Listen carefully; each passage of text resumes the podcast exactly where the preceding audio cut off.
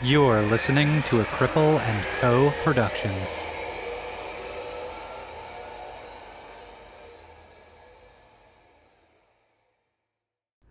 This episode of Disability After Dark has been brought to you by Come As You Are. Come As You Are is Canada's only worker owned co op sex shop. Trans owned and operated, Come As You Are carefully reviews and curates their selection of sex toys, books, and DVDs. Now you can get 15% off your next purchase at comeasyouare.com using coupon code After Dark. This episode of Disability After Dark has been brought to you by clonawilly.com. Clonawilly and Clonapussy are do-it-yourself molding kits that allow anyone to make an exact replica of any penis or vulva into a sex toy at home. All materials are ethically sourced and 100% body safe. If you shop at clonawilly.com right now and use the promo code DARKPOD at checkout, you can get 20% off site wide. Wow! That's a deal that cannot be cloned. I talked to one of the representatives the other day, and they are more than willing to answer any questions you have about how to make your own clone a willy or clone a pussy, how to use the kit. They're so, so willing to go on this journey of cloning a willy or cloning a pussy with you, and they're super nice and super responsive to any concerns. So if you want to pick up your own Clone a Willy or Clone a Pussy kit right now, head over to clonawilly.com and use promo code DARKPOD, that's D A R K P O D, at checkout right now. And remember, this is a deal that cannot be cloned. Hey there, Disability After Dark listeners, Andrew here. I'm coming at you with a titillating reminder that pre-sales for the world's first disability-driven sex toy, the Bump'n Joystick, are open right now.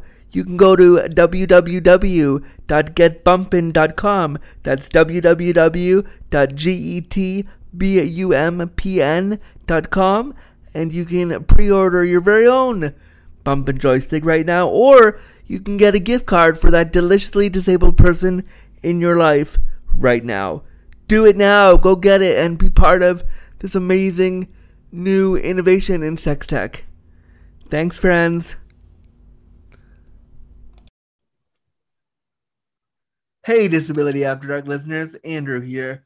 I'm here with my friend Kristen, who's a friend of the show, and you've heard her on the show before. But did you know she's also a counselor in training with a physical disability? Hey, Kristen, can you tell us more about that? Hey, Andrew, I sure can. Um, I've been working as a peer support counselor for about seven years now, and I'm now expanding my services, offering trauma informed, accessible support to community members. Uh, some of the things I cover are anxiety, depression, grief, relationship issues, and all from a disability centered standpoint. I, I love that so much. And I love that we're finally talking about offering disability centered counseling to other disabled folks because it's so rarely in the field. And I'm so glad you're doing that. And so I wonder, Kristen, are you offering these services to, oh, I don't know, listeners of a particular podcast on this particular ad right now? Absolutely, Andrew. I'm offering accessible services to listeners of this podcast and anyone else who's interested in contacting me. And you're, she's also doing that. Not. Yeah. Yeah. You're yeah. also doing it whether you're disabled or not, which is totally great. So this service is for everyone. And I think what makes it unique is that even if you're not disabled, you can learn things from a disability centered lens. And I think that's really important. Yes. So, Kristen, this is awesome and this is so great. Can you tell us what your hours are like? Sure. Right now, I'm able to offer pretty flexible availability to meet the needs of everyone. I know that um, sometimes having physical disabilities and just life being busy in general, it's hard to uh, make time for things like counseling, but I think it's really important. So um, when we touch base, hopefully we can work out a time that works for you. That's awesome. Now, you know, you and I know from trying to get traditional counseling services in, in the past how often financially inaccessible they are. So, what's the cost of all this great service? Yeah, because I believe that uh, counseling should be accessible and affordable for everyone. my fee right now is a sliding scale starting at $20 per hour. That is so that's that is that's like basically cheaper than anything you can buy on Amazon right now. That's pretty cool. Yeah. That's yeah. pretty awesome. So I want everybody to know how they can get a hold of you and how they can how they can access your services because what you're offering is so important. How do people get a hold of you? So right now the best way to reach me is through email. It's kristen.williams10 at gmail.com. That's Kristen, K-R-I-S-T-E-N dot Williams, W-I-L-L-I-A-M-S, one zero at gmail.com. Amazing. I'll make sure also, Kristen, that all of this is in the show notes for the episode today. Thank you so much. For Thanks. thank you so much for being here and telling us what you do. Thanks. Thanks, Andrew. Bye.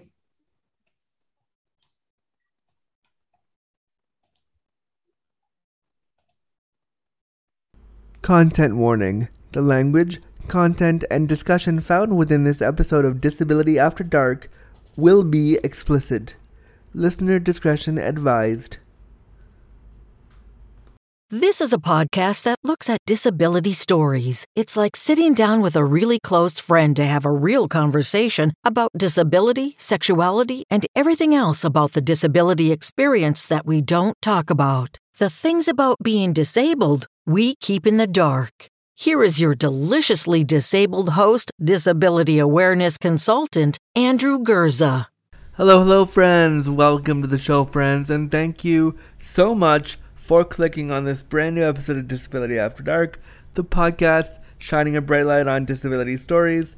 I'm your host, Andrew Gurza, your disability daddy, if you will. Let's get comfy, cozy, and crippled and get today started, shall we? Just before we start the show today, I wanted to give a brief shout out to my friends at the Cripple Threat podcast.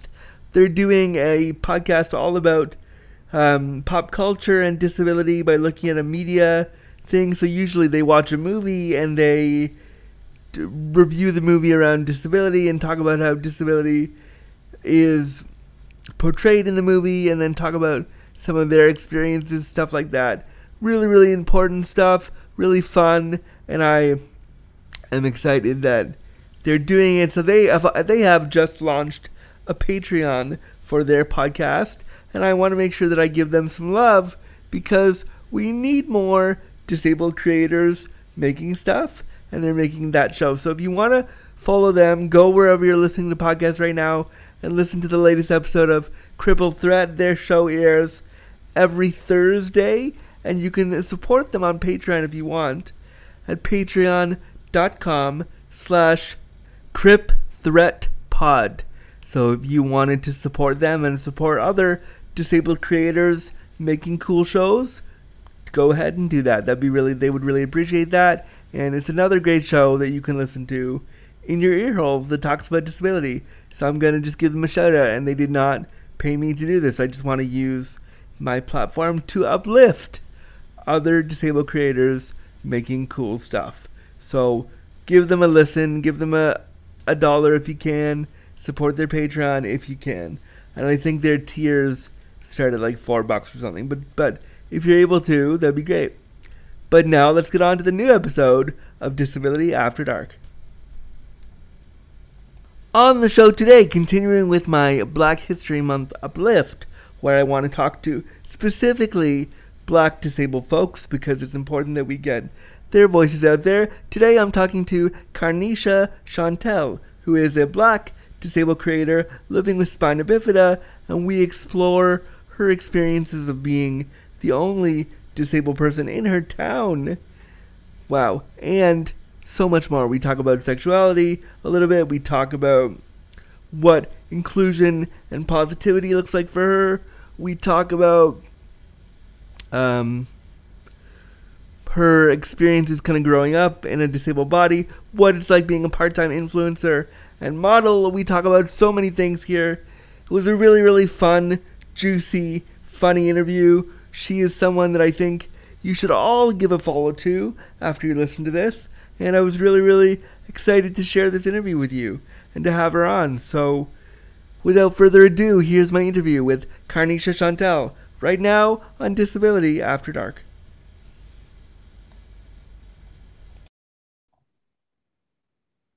Carnisha Chantel, hello. Hello, hello. Thank you for having me. Such a pleasure to have you on Disability After Dark today. I was creeping your social media this morning before we hit record, and I was like, wow, like we're, we're going to talk about like why your social media was fire in a minute, but oh my goodness, like some of those photos are like, wow, wow. Like I was, I was just, I was fan, I was fan gimping over your like, over just how awesome they are. Like, we need more photos like that in the world. I, I agree. We really do. Like I'm starting to were, run out of ideas. like there's one, there's one that I saw of you on Instagram that where you were like in your wheelchair, like totally smizing to the camera, and I was like, that is stunning. It was stunning. so like, wow. Uh, so I was definitely like, these. We need more photos like this in the world. But hello, for anyone who doesn't know who you are, can you introduce yourself a bit and tell us who you are, what you do? Yeah, um, my name is Carnisha Chantel, also known as Kay Chantel. I am a disability advocate. I'm a writer and editor.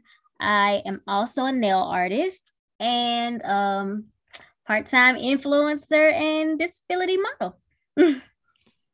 awesome, awesome. Um, and I can't remember how I initially stumbled on you, but I was like, when I did, and we agreed to do this, I was so excited because I was like, wow, another disability influencer wants to be on my show. Like, that's cool. so here we are. Um, so the first thing I want to ask you about is, and I ask everybody this question: What are your disabilities, and can you share with us how they impact your life day to day? Yeah, uh, my disabilities are I, I have spina bifida and gastroschisis. And for those who do not know what either of those are, spina bifida is where there isn't a full closure of the spinal cord at birth, and gastroschisis was where my um, digestive organs were exposed at birth as well. Um, fun. So yeah, so I, yeah, you know, it was a it was a great birthing experience for my mom. yeah. oh, I'm sure she was so excited. I mean, obviously she's excited to have you in the world, but I'm sure like right. that had to be scary for her. Right. Um. Yeah, because she was fully unaware of both of them. So very fun for her. Fun. Oh yeah. But I mean, for you, like you've obviously been exposed basically your whole life. Mm-hmm. Mm-hmm. Um, so, um, how it impacts my life. Uh, gastroschisis caused me to not. It, I wasn't born with a rectum. Okay.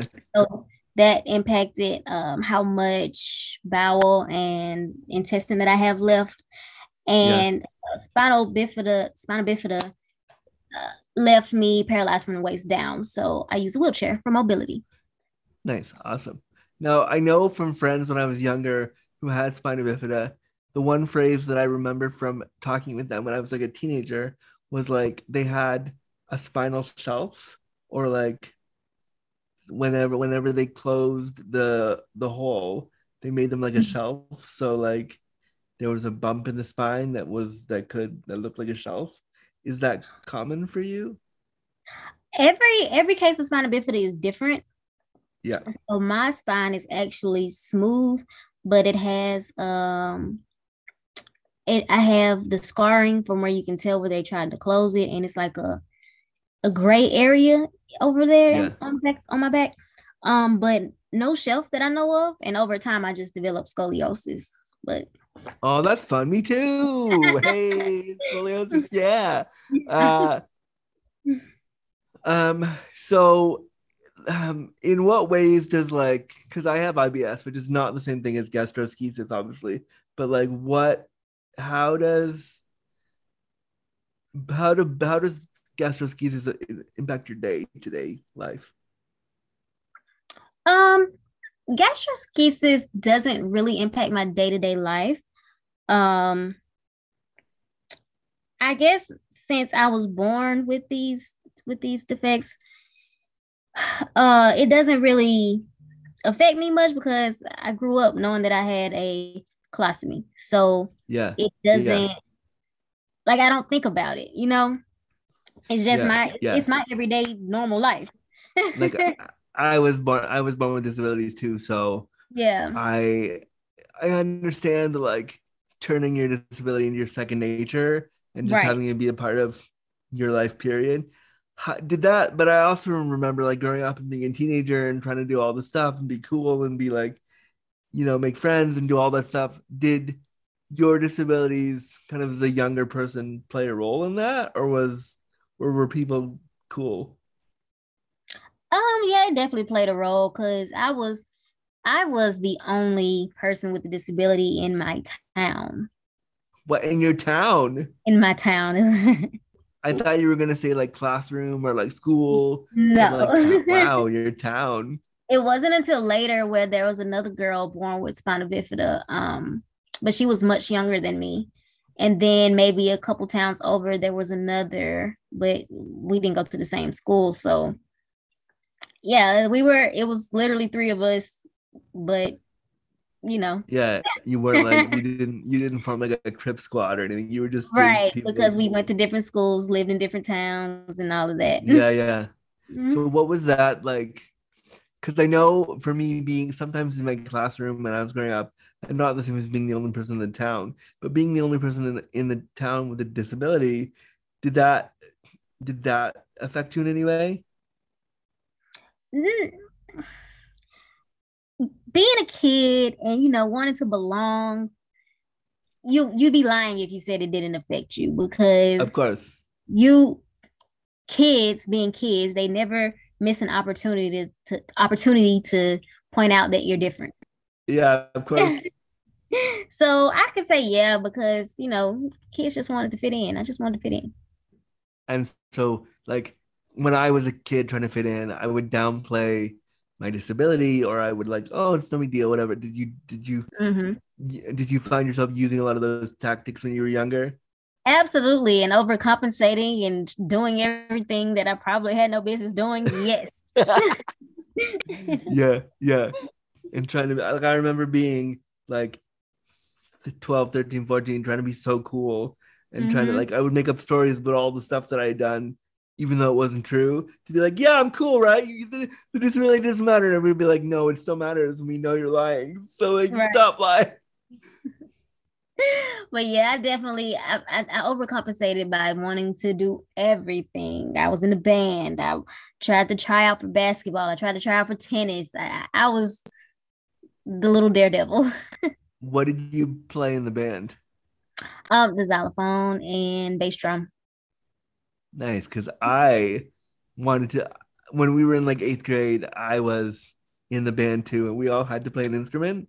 And I, Mhm. of course, was given the keyboard because I couldn't hold any other instruments and I couldn't do anything else. So they gave me Yeah. the keyboard, but I couldn't read music, but I liked praise and attention. So whenever I would hit the note of whatever I was supposed to do, and I remember very specifically being like 12 and going and doing a school concert that we were forced to do. And so Right. like I would hit the right note and instead of paying attention to what I was supposed to do, I would hit the note and look at my look at the audience to be like, I did it right, praise me. So I realized very quickly that I didn't like the band, but I liked praise. Yeah, Which is probably why I do what I do now, because I liked attention. it makes sense. Yeah. yeah, exactly. Um, did you um because because you're an influencer now and you do you do like a lot of advocacy work, did you Uh-huh. know at a young age that you're like, I want to do this? I want to tell the world my story. How did that come about? Absolutely not. I would, in my wildest dreams, I would not have thought I would be who I am now, honestly. Um, I was shy, a little timid. Uh, Wow. I wanted to work in healthcare. And that all kind of changed for me once I uh, graduated college and I attempted to go to nursing school. I went to nursing school for a semester and um, I wasn't feeling it. I wasn't feeling it. I wasn't feeling the school. I wasn't feeling the way they were treating me and trying to say that I wouldn't be able to do these things. And now knowing what I know now, I was totally capable. But I let them Which trick me like- into thinking that I couldn't do it. And so they they were super ableist in their like Yes. assumption that you couldn't do like which is so silly because there's a really popular Instagrammer, the seated nurse, who does Yes, and she's who, a very who is fine, so we know it's possible. I mean, I'm jealous. I love her Instagram and like the seated nurse. If you're listening, come on the show. I want you here. but like, but like you know, we need more. We need more disabled people in the healthcare field as the professionals to be like, Exactly. I get what you're going through. Like, there's her. There's there's my friend Ryan who who Mhm. was a nurse and is now I think still does like some form of, of medical stuff, but is also now like an influencer. Like we're Right. out there, and we need we definitely I I I want the nursing profession and the medical profession to see physically disabled doctors and nurses and the and our community being properly represented because we're not always the patient and nor should we be. Exactly. So after I left there, um, I kind of like was reevaluating my life because all I knew was healthcare and that I wanted to be a nurse. So I was like, well, what do I like? What do what else can I do? So I always did nails as a side hustle when I was in college. So I said, well, I Yeah. can make that my career. That's easy to me. So I went to school, went back to school, got my certification for that. And I just really focused on myself and trying to see, trying to find my interests. And I realized I like the media. I like entertainment. I always have, but you know, I didn't think anything of it. I never Yeah. thought I could be a part of it. Yeah. So I was like, maybe you can. And I just started posting pictures and modeling, and people started reaching out to me to model for them, and it just took off from there. That's awesome. Like I did the same thing with my advocacy work. I didn't ever think somebody would want to hire me. I didn't ever think my story was important or had value or was something anyone would want to listen to. And it's funny because I was, was just telling somebody like an hour ago that I put my name on a card, said my name's Andrew Gurza, said I do disability consulting work.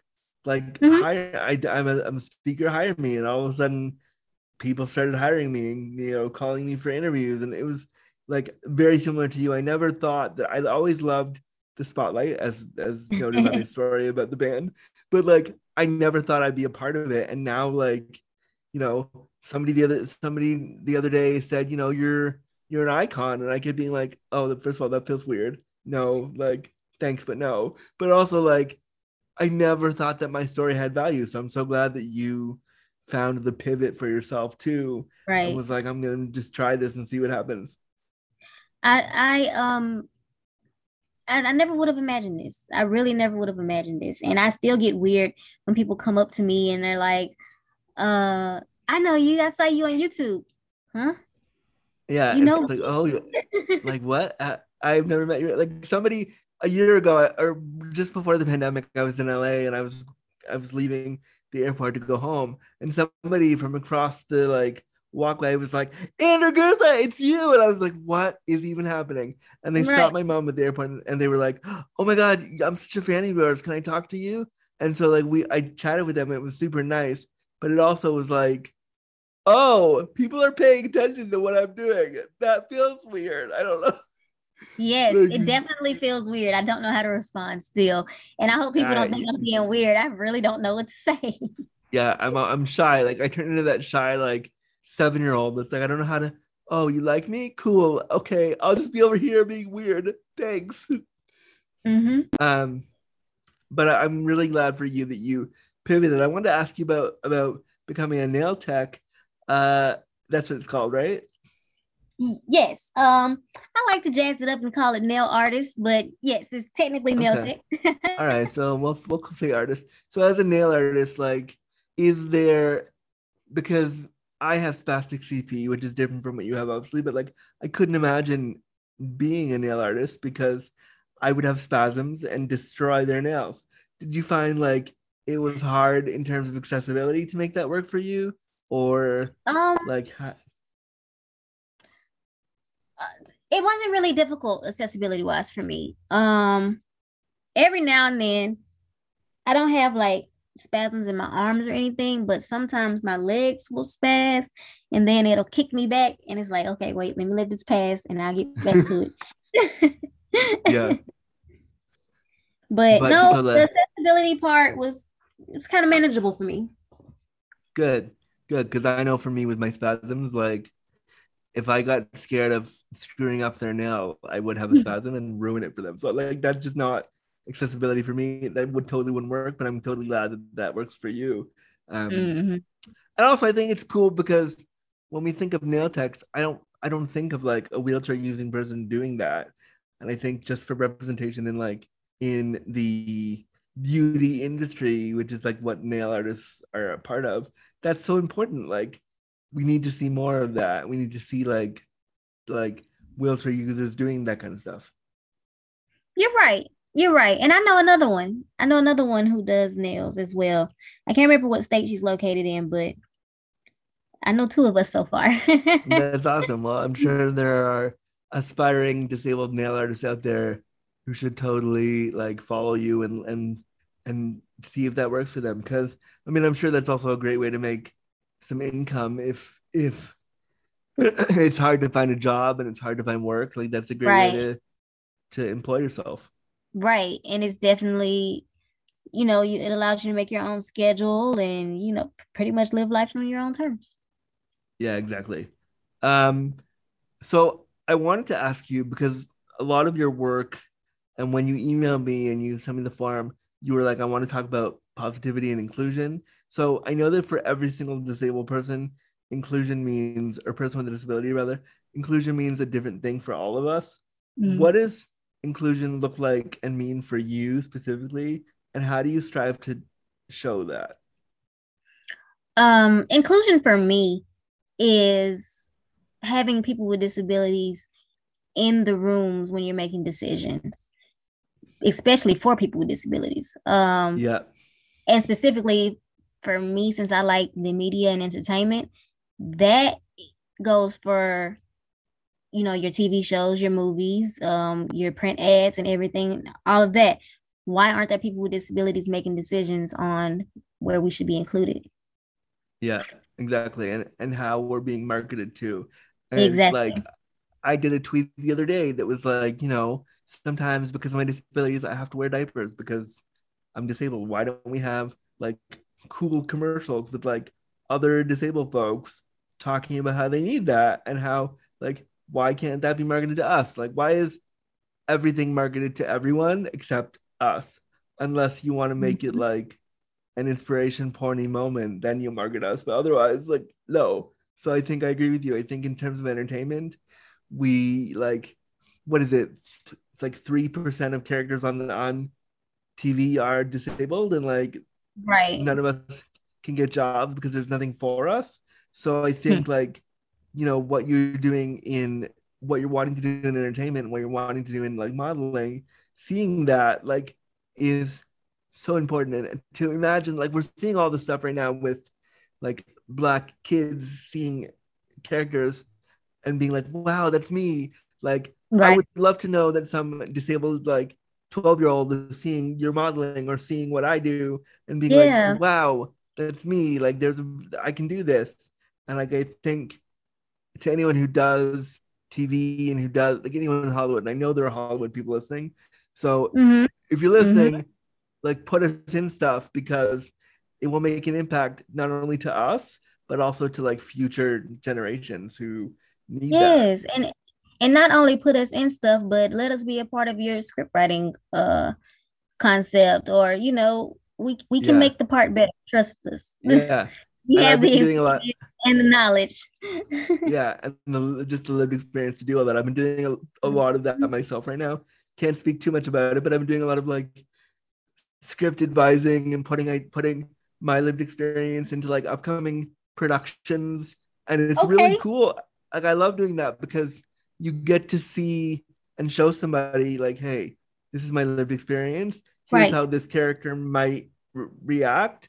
Let's give some reality to it because I, I find a lot of disabled characters, especially wheelchair using characters, they're like one dimensional and they don't really go deeper into ableism, internalized Mhm. ableism, what a real person with a disability might be feeling. And I, I think having a disabled person in the room to write that stuff for you changes that whole perspective. I completely agree. and I just think like I just want more of it. Like I'm just so tired of seeing like the same Yes. characters and the same storyline. And like we've seen it a little bit with like, you know, Sex Education was a great start. Mhm. I haven't watched it yet, but I know Sex Lives with College Girls has has a character in it that And it's really good. I have watched it. It is really good. good because I haven't yet, and I wasn't sure if it was gonna be. I'm really glad that that, that it's good. Um, and you know, the L Word had Jillian Mercado in it doing like a really great character. Like we just need more nuanced disabled characters who are. I think what we need for characters that I haven't seen too much of yet. We need flawed disabled characters who Right. like make mistakes, who, who Right. mess up, who like say the wrong thing. And I don't think we're there yet. We're still kind of showing the disabled characters like, yeah, they're okay. They're they're pretty good. Like they don't they don't do anything wrong necessarily. And we need more of like the character messing up to show how human they are. Correct. We do. At at least I think anyway. So other than like, and I totally agree with you about inclusion being having someone in the room, but also having someone like in the writer's room or in the, you know, to, Mhm. to or in the in the space to help make the decision. In what other ways do you strive to like show that part of inclusion? Um, through my life, through showing my life through social media. Um, I think social media is a great outlet and it, it allows us to be seen in ways that we haven't been seen before. So um, I feel like through the work that I do with my photos, my videos, uh, my podcast, you know, I, I feel like that gives us uh, an outlet for for the media to see us, to come to us. I'm welcoming Yeah. you in. yeah, yeah, and I, I like that because usually, like, you know, we can't wait for the media to decide that we're worthy. We have to do it ourselves. Exactly. And like, I love that hustle. I love that that that like drive to be like, well, fuck, if you're not gonna put me in a thing, I'm gonna create my own Right. thing. Like before I started this, I always said. I'm creating my own lane. yeah, exactly. I'm gonna I'm gonna make my own table. I'm gonna make my own. I don't want to seat at your table. I'm gonna create my own. Like that's what I'm. That's, That's what. I like to do. Like I'm gonna bring you the table. And how about you come sit? yeah yeah and then i'll let you come sit at my table that i made for myself. Yeah exactly. Um so i want to ask you about advocacy and being a disabled person of color because i think that a lot of the disability discourse and i can tell you because i benefit directly from this i'm a white disabled person and Mhm. i have because of that I, I believe because of a lot of that i have a platform. So what I like to do is to shut up sometimes and let disabled people of color have, have take up space. How do you feel as a let's kind of break this down into two things. How do you feel as a disabled person of color? Like what how does that experience those two experiences of being a person of color and disabled intersect for you? it intersects a lot, especially when you're dealing with um, brands and partnerships and things like that, because you don't know how to break through the barrier sometimes. It's like I see some of my counterparts who are not Black who seem to still get more opportunities than I've been offered Yeah. and so it's like where where is the glass ceiling to break through Yeah. but i just again try to use my own platform to make people aware of that like i think i think it's so prevalent right now and i constantly think of like you know i have this platform i have this podcast if i Mhm. was a black disabled creator would i have the same reach would i be given the same latitude to talk about the stuff i talk about would i like and Hmm. i think we have to be very aware of that so like you know Mhm. i really ad- admire what you're doing because we still view disability as white um and you know Vilissa Thompson a couple years ago came out with disability too white. Um, yeah right? That's what it was. Yeah, yeah. And I've, I've had her on the show too, and we talked about the same thing. The racism within the disability community is really transparent. still strong still It's- strong Yeah, and it you know, and I'm saying that as somebody who directly benefits from that racism. So like what would you say to white your white disabled counterparts to help us do better? Well, I'm a, I'm a, I'm gonna get to that part. What I would say to Yeah, them, yeah. but we have it.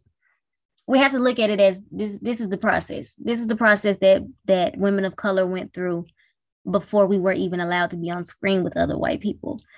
We Yeah. it was the process of we're gonna let first it was the white women, then it was the light skinned black women, and and now we're seeing more highly pigmented women of color, you know, in film and TV now.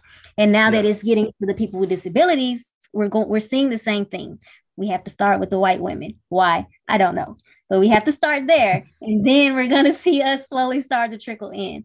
So what I would say to non-black people who are getting these opportunities that I see them get, are you are you vouching for your person of color? Are you truly an ally? Are you helping? Or are you just reaping the benefits?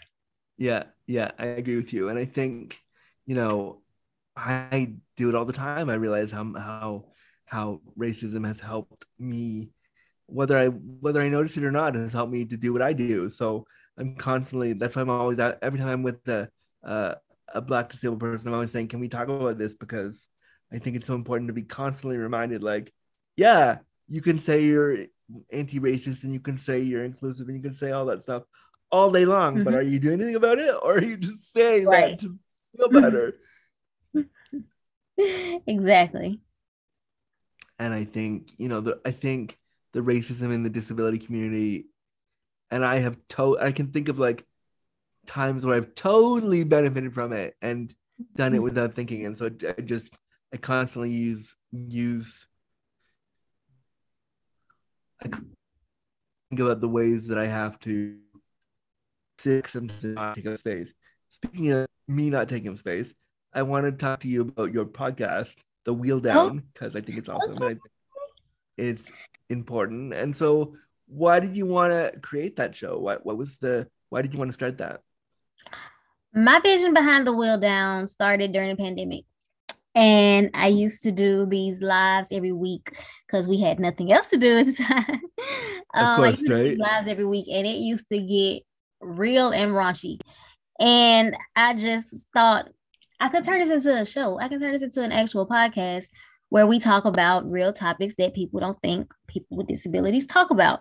And we don't, and it's coming from people with disabilities from our perspective of life Yeah. you know so it, i just wanted to make sure i had a person on the show each time who had a different perspective of life from me and we Yeah. just chopped it up and talked about it like tell me about your life with a disability I- and, let's do it together yeah, yeah.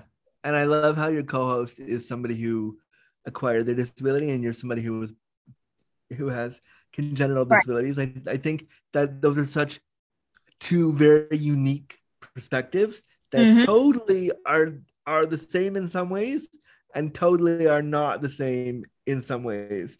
And right so to have those two perspectives, like just talking about real shit, is so valuable because we don't ever hear that. We think of disability as you had an accident, you were once normal, and now you're not anymore. So Right. like to have unfortunately that's the way that's the way a lot of people think about disability and we know like that's just not true. So like Right. I listened to to a couple episodes this morning to get a feel of it, and I love Mm-hmm. how just I love how it's different. I love how it's not your typical disability podcast.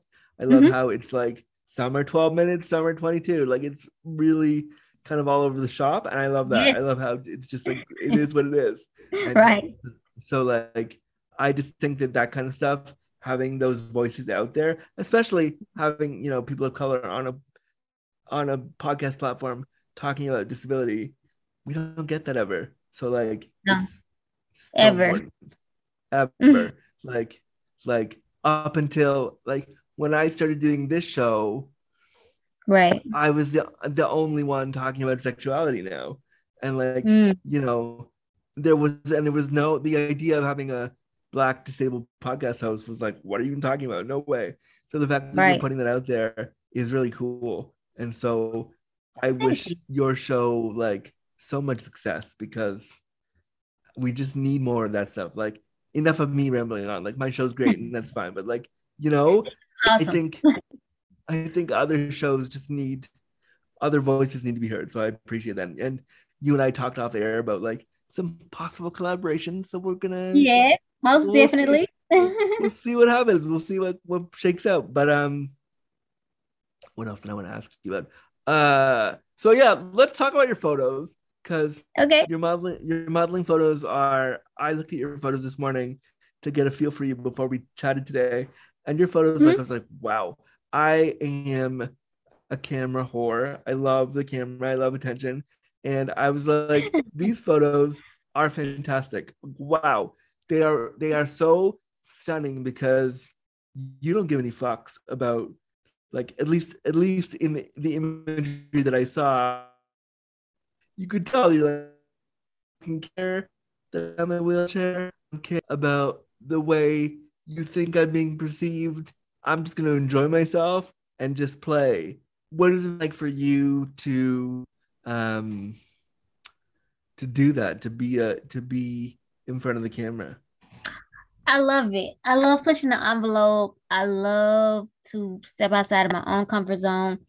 Um, I, I really like being in front of the camera. I feel so at home, like when I'm when I'm in front of the camera doing shoots. And I really like the more creative side of shoots, as you can, as you probably could tell. Yeah, like I'm gonna use one of the photos for when when this Okay. episode gets released because there's just so they're just they're just the only word I can think of was fire when I saw them. I was like, these are incredible. Why are not, why are not? And I I Thank looked at the nu- I looked at like the number of of likes you had, and I was like, why are there not thousands of likes on this? Like, why? Uh, You know, let, let me tell you about that. I'm ready. I really do feel like social media suppresses us, and I want to know why. But I really do feel like that they they try to make sure that we don't hit a certain cap or that we're not shown to, to certain audiences Yeah, because my numbers don't make sense half this over half the time. No, they don't. I was looking at the like I was looking I went onto your Instagram and I clicked on one of the pictures I liked and I was I was expecting it to have like, you know, thousands of likes and I looked and I was like that doesn't what? No. Mhm. Like what? Mhm. So I just took a think you- screenshot yesterday of my views from my story and it was like a bunch of views here and then it went down to nothing like from one to the next and i'm like this doesn't make sense It does make and the, the trouble with that is and I, I know that people are listening being like social media is silly, whatever, don't worry about it. But the trouble with that is like we use those metrics to work with a Mhm. brand to get a job, to get money, Mhm. to get pa- paid to do stuff. And so when they see like, you know, it's an unfortunate question that all of us are being asked now. Like, hey, what's your what's your follower count? I'm like, ew, do I have to tell you? Like, why? What does Right. that matter? Like, it's been stuck at the same number for months and i don't know why i don't know what this like what yeah, like it doesn't make any sense. So, so everybody listening right now, follow Carnisha on all the places because it's important that we use our power as people on social media to uplift these these accounts because like right I agree with you. I think Instagram and I think Twitter and I think all those places like I talk pretty openly about sexuality and I have to be so careful what I say Mhm. because I'm skirting right up against the line. And so you mentioned like a minute ago that you kind of want to talk about raunchy stuff. So I want to ask you, can we talk about sexuality a little bit? sure let's do it Awesome. Let's let's I want to get in there with you. So like how does how does your disability play a role in your sexuality? um it i want to say it doesn't but we all know that it does one way or another it does Yeah. instead of sometimes that I wish I could be so spontaneous and do this and that, we have to plan. Like we have to plan, and it Yeah. I can't be as spontaneous as I would like to be. You know. Um, what is what is one like sexy thing you want to do that's spontaneous that you're like I just can't? I would love to be in public and like be out somewhere and we go slip off in the bathroom or something somewhere. Me too. Me too. I I had an experience once, and I'll share this. I don't know if I've shared this before, but if I have, oh well, you're hearing it again. So I um I was with a guy once. We had dinner at this restaurant, and he was giving me the sex eyes the whole time we were eating. And so after we had lunch, we went to the elevator to go to the subway, and he like stopped the elevator, and we hooked up in the elevator, which was hot, but also then I couldn't pull my pants up. So I was trying to like pull my pants up as I was leaving the elevator, being like, oh no, will anyone see me? Will I get fined because I'm naked? So like I've done it. And I don't necessarily like it's hot, but I don't necessarily know that it was the sexiest thing ever because like yeah, you know, the idea of doing it in public uh, assumes you have the ability enough to Mhm. redress really quickly. And if you Mhm. don't, like the idea of fucking in public isn't so hot anymore when you're like, oh, I you mean I can't get dressed really fast. So right. like from experience, I know the fantasy is hot. The reality was not so much. right. The fantasy sounds really good. Yeah. See, no, I've never I've I've like kissed in an elevator and stuff like that, but to actually do the do that would be nice. Yeah. I wasn't expecting it. And it just sort of happened. And I was like, well, we're doing it now. It's happening. And it was one of those elevators, it was the, elevator in the subway. And I thought for Hmm. sure there's like there's a camera in here. And for years I was worried that like they were gonna catch me and be like, Andrew, did you suck some guy off in the elevator? And I'd be like, Yeah, sorry, I did. So like, yeah, I uh I constantly worried that I get caught. And it was Yeah.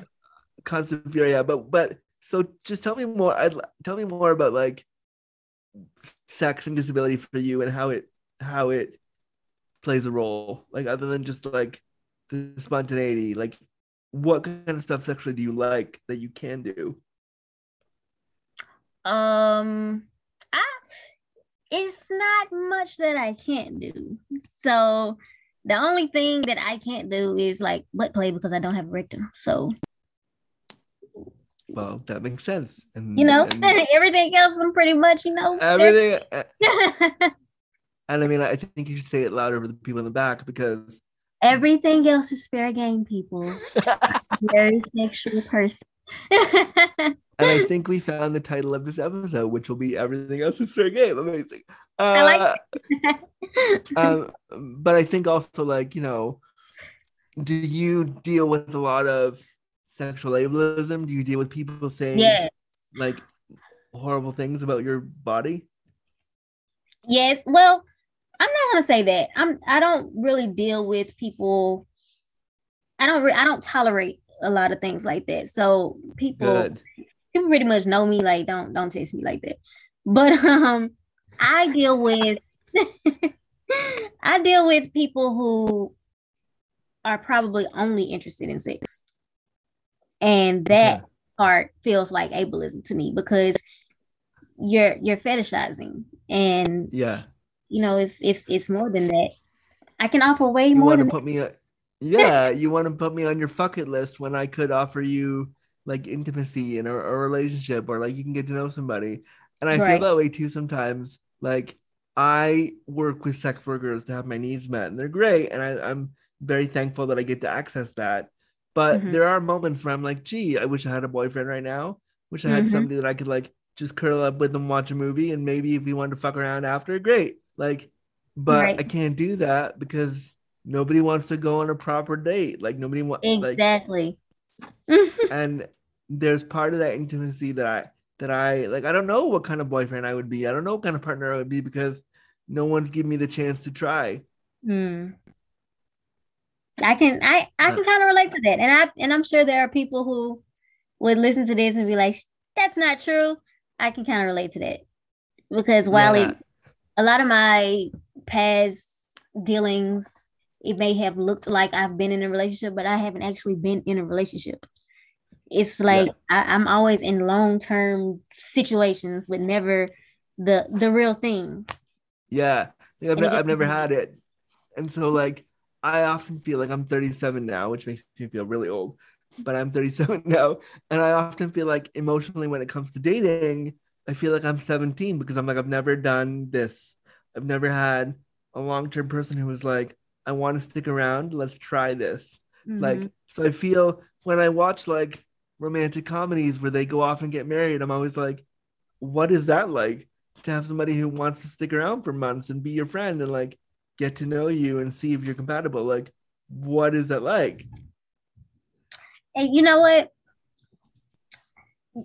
Be specific on what you want because please just make sure when you figure it out, you're specific because it's easy. You can get a friend. Friends, friends are easy. Because my Yeah. problem is they want to be my friend and they want to be my friend forever. I don't want to be your friend forever.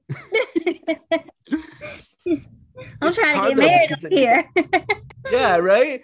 I mean, it's hard though because like we've been taught, we've been socialized as disabled people to be polite, to be nice, to be, you know, not all of us, but a lot of me, I have been taught to be compliant. So when somebody says, I want to be your friend, instead of saying, I want more from you, I say, Oh, cool, of course, of course, no problem. When what I really want to say is, actually, I was hoping we could try to, yeah, or like, could we could we be like friend? Could we be like more than that? And like, so, but I, I agree with you. I think a lot of disabled people are are put in the friend zone or put in a position of just friends because how could anybody think to be with a disabled person as a partner? yeah, it's it's that's, that's just preposterous, right? I, I mean, it's it's Hmm. such a shock that in 2022 we might want to be with you as more than just friends. Yeah. Like, and I see I see some successful stories. I, you know, I don't know why it hasn't reached me yet, but I see some successful stories. But sadly, the stories that I that I have personally seen that seem successful are with people who acquired a disability and not born with a disability. Yeah, and I would like to see, like we talked about our love of media. I would love to see people with congenital disabilities Mm-hmm. in popular media because I mean we see it a little bit with my, with my friend Ryan O'Connell on special. Like that's he was born with this disability. That's great, but that's Mhm. only one example. We need more of that. Like we need congenital and acquired disabilities to be together in scenes together. Like Yes. why can't we be together? Why? And I say this all the time in my head and on the show. Why is acquired disability okay, but congenital disability is not okay? Can we? And we like if you put that on, on a like, Let's put it on a shirt. yeah. I mean, it's, it's a great question, but nobody would. Everybody would. If I put that on a tweet, somebody would say, "Oh well, you know, they're not. Both are fine," and I would say, "No, they're not. Look how look at the difference of how we're treated." They definitely treat how- us different, and it's it's obvious to us, but sometimes even the people with the acquired disability don't see it. Yeah, and I I totally agree with you. And like for a while there, I'll be honest, even my own internalized ableism, I used to think people with acquired disabilities were so sexy because they were once able-bodied and they were once like a real person. And so I would think, Mhm. oh, you're so hot because you used to be able to walk or you used to be able to do this. And I never did. So I, I would always think that they were the pinnacle of like what disability should be. And only now am I starting to be like, oh no, that's different now. Yeah. Yeah. Because I think like it's just it's just really it's sad that we're still in 2022 being like where where's our where's our turn but if i rolled up my wheelchair and said i was in a car crash and now i'm a wheelchair user watch the uh, watch the doors fly open. And they i'm not would saying it's flee. They would they would yeah. flock to you. yeah. And i'm not saying it's right. I'm not saying i'm not trying to say that one is better than the other. I'm saying this is the reality for us and it hurts a lot to see only acquired disabilities get noticed. Hmm and like dude we should write that rom-com. We should write like the congenital Ah, disability That like, would be an amazing show, but we would have to get entertainment to pick it up. i mean we i mean come on i know people in hollywood i know people that are doing stuff we will write that shit for you pay us to write it for you we'll do it it's great Hey, well, let's just go ahead and put it out in the atmosphere right now.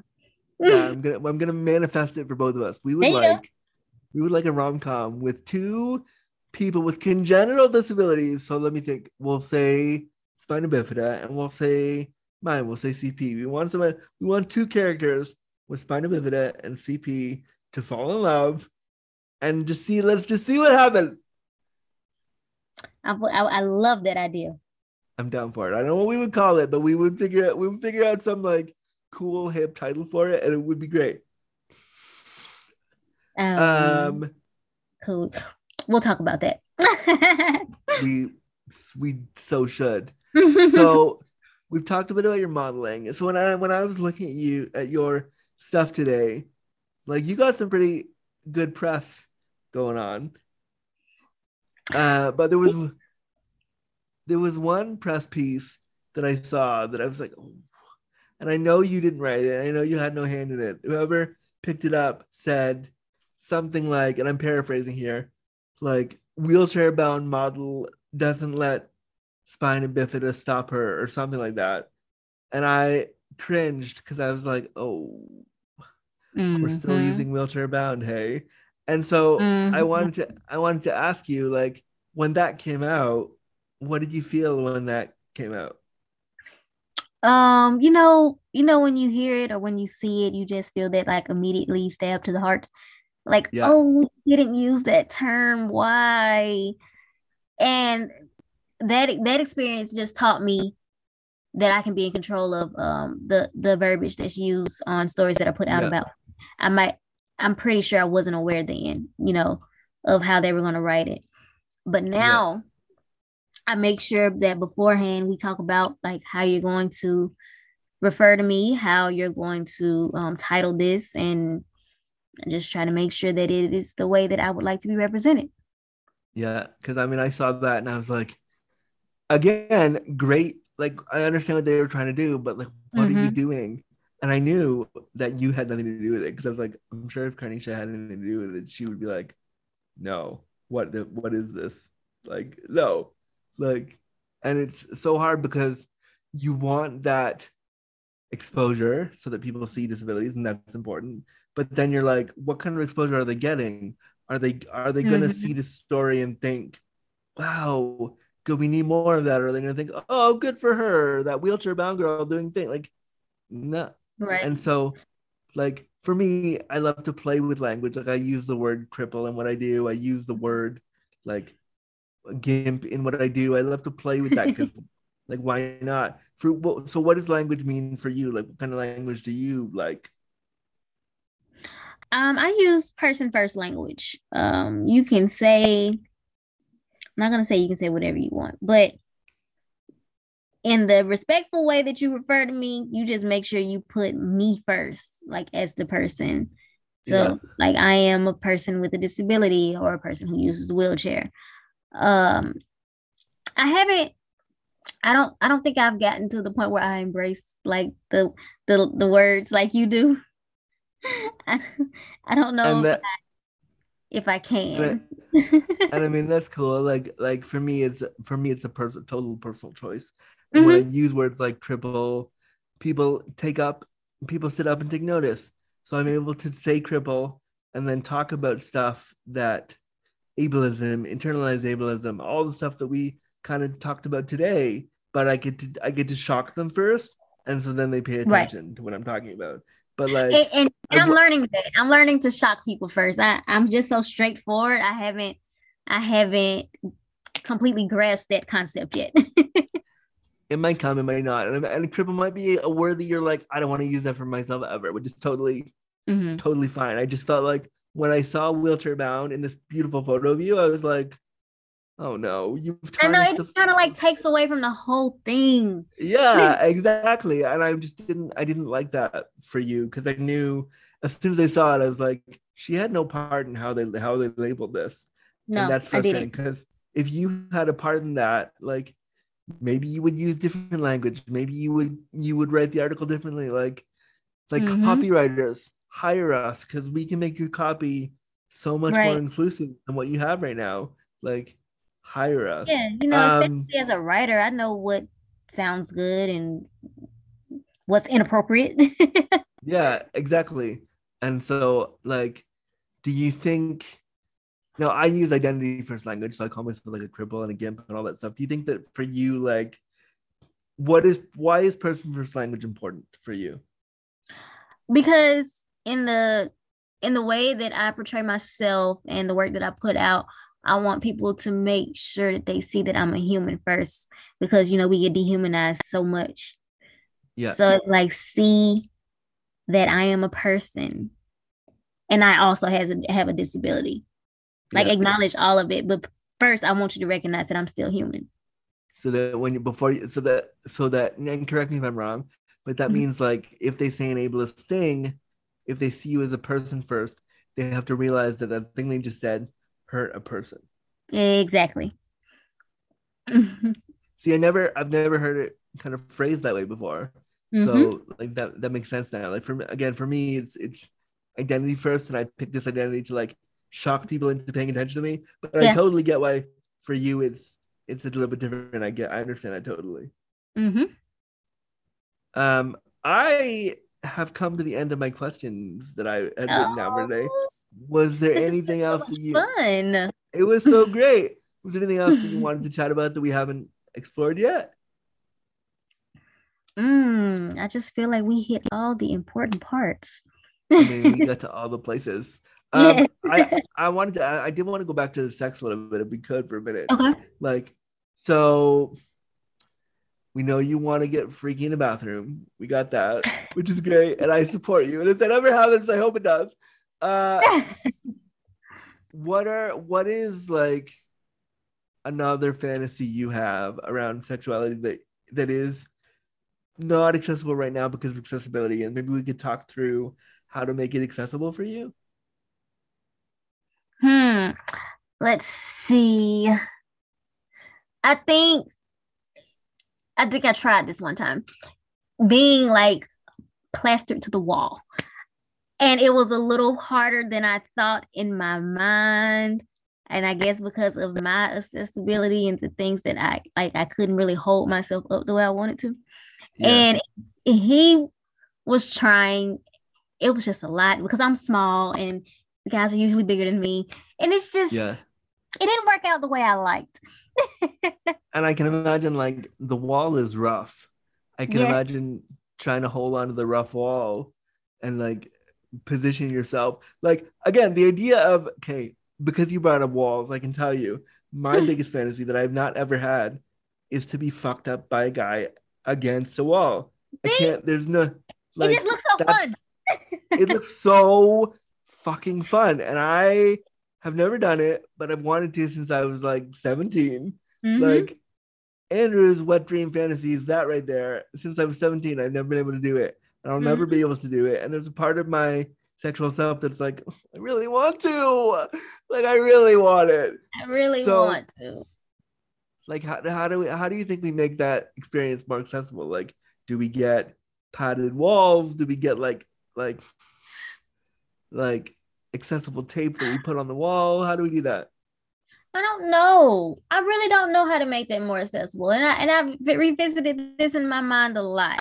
The only thing I thought that may help was getting one of those sex swings that you hang from the door, and maybe it would be kind of like it. I, I thought about that. I haven't gotten it yet, but I did think about doing that. i mean if you do it please send me like like clothes. please send me like a like a, yeah please send me a rundown of how that how that worked out for you um you know i'm just trying to think how do we make that accessible like i was thinking do we put like what do you what could you put in the wall to make it less rough because if the wall was less rough you could probably position yourself and hold on longer while he helped stabilize you Maybe. And part of it could be that I'm so small. That could also be a factor. It could be too. Maybe if you like because of the spina bifida, you're a bit crunched in like one Yes. position, right? Yeah, yeah. Right. Me too. With the with the CP, I'm in the 90 degree like sitting position all the time. So I am shaped like an S. could, yeah, I'm I'm I'm like a a C almost. like Mhm. in my chair. So yeah, I, I totally get it. But I, I love that we have the same sexual fantasy of wanting to be fucked up against. That's really like that cool. makes me, that makes me really happy. I didn't I didn't think we would. Um, I had so much fun with you today. This was such a good, fun, easy chat, and I just think I love what you're doing, and I want to work with you on more stuff. Like it was really fun. Thank you. I have enjoyed being here today. Thank you for having me. And I can't wait to talk later and, you know, see what we can collab on in, in the future. I would love that. I would love that. If you need a guest for the wheel down, I'm here, and I would love to come on. Absolutely. I've already got you in my book. Amazing. I'm ready to go. Um, and tell your co-host that if he wants to come on, if he wants to come on here, it's he, right? Yeah. Yeah. Well, I have two. Yeah. I kind of go between t- two of my friends who are my co-hosts. So there is Okay. um, Well- him, Leo, which is Leo, and then my other friend, her name is Amy. If they both want to come on the show, I'm always looking for more guests. Let them know. All right, I definitely will let them know. Awesome. Just before we head off, I want to make sure that everyone can follow you because your photos are fire and they're amazing, and everyone should see them and follow you because Okay. Instagram is ableist and doesn't give us space. That's it. Um, so how do the people do that? Where can they follow you? How can they support you? All right, guys. So my Instagram handle is K period Shantel official, and that is spelled K period S H A N T E L official. And um, you can find me on Facebook at Carnisha Shantel. And um, the wheel down is found on all streaming platforms for right now. Amazing. Uh, and it will be on all platforms, and we we are going to talk about ways that it might even be out there in the world, other ways too. So, Right. uh, cool. So, Karnisha, this was so fun. Thank you for taking the time tonight to chat with me, and you and I will talk very soon. Okay? okay, thank you. Have a good one. Thank you. Bye. Bye bye. All right, friends, that's another episode of Disability After Dark from me, your disabled daddy, Andrew Gurza. If you want to follow my work, you can follow me on social media on Instagram and Twitter at Andrew Gurza underscore, or you can follow my website, www.andrewgurza.com, to find out more about what I do.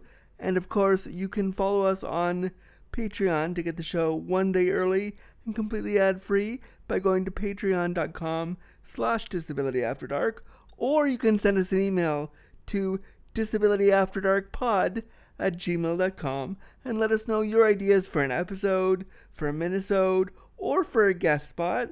We'd love to hear from you. Thank you so much for listening and we'll be back to shine a bright light on your disabled stories next time.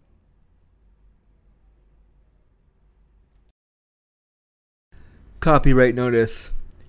Disability After Dark was created, recorded, and produced by Cripple & Co. Productions and Andrew Gurza. Any and all use of materials, graphics, audio recordings, etc. cannot be used or distributed without express permission. If you would like to use an episode of the podcast or license an episode of the podcast on your website, please consider emailing Andrew Gurza and Cripple & Co. Productions at disabilityafterdarkpod at gmail.com. Copyright 2022.